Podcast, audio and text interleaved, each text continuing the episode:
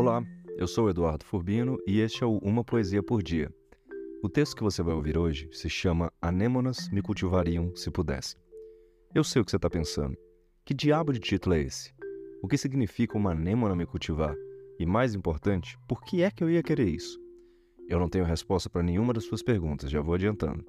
O título desse poema não tem muita relação com o conteúdo dele, mas ele faz uma alusão a uma coisa que só pode acontecer nas profundezas, é, onde a gente não pisa, onde a gente talvez só possa nadar, e muitos de nós jamais vão nadar lá. É um jogo com essa ideia de profundezas, de coisas misteriosas que acontecem fora do nosso alcance de visão, ou das mãos, ou do entendimento mesmo. É um texto que eu escrevi, acho que no, na virada do ano, do ano passado para esse ano. Eles são três poemas em um só. Cada um deles falando de algo específico, mas todos interconectados. Quando você ouvi-lo, você vai entender, porque são três poemas em um só. Eles não são divididos dessa forma, você vai perceber, mas você vai ver três temas que meio que dançam um com o outro, conforme eu for lendo esse texto. Eu espero que você goste, que compartilhe esse poema com todas as pessoas que você conhecer, todas mesmo, é, pessoas com quem você já está brigada há muito tempo, pessoas com quem você estudou no maternal, vai buscando aí na sua lista todo mundo que você já conheceu nessa vida e mande para elas, vai me ajudar muito, e que você me diga o que achou também, vai lá no Instagram, manda uma mensagem, manda um comentário, eu quero saber a sua opinião.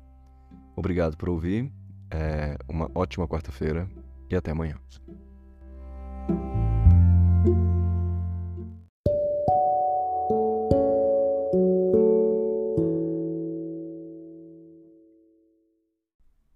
Anêmonas me cultivariam se pudessem.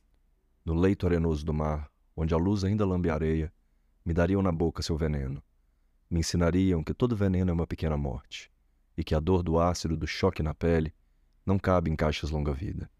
Nenhuma vida é longo bastante, e tudo é inconsequentemente breve. Uma vez vi uma senhora atravessar a rua e desaparecer nas fendas da calçada. Muitas vezes passei menos dias sóbrio do que a listras numa faixa de pedestres. Eu não descartaria a possibilidade de um dia me pavimentar feito calçada. Eu jamais negaria a vontade de engolir tudo que passa por mim. Desejo que você entenda que certas limitações não podem ser superadas, que no centro o que há de mais histórico ainda é a beleza do abandono, que prédios são as unhas de uma cidade e entre seus andares ando pensando em muita coisa, no fato de alguns bentivis nunca terem me visto, no que sente um arco-íris ao se deparar com a ausência de carros coloridos nas ruas, no buraco que sempre me surge no peito, nesta época do ano. Se fosse o oceano a minha casa, eu daria a quem pedisse todos os navios naufragados no meu quintal. Eu seria tantas ilhas quanto precisasse. Eu deixaria qualquer um ancorar nos portos que construíram em mim.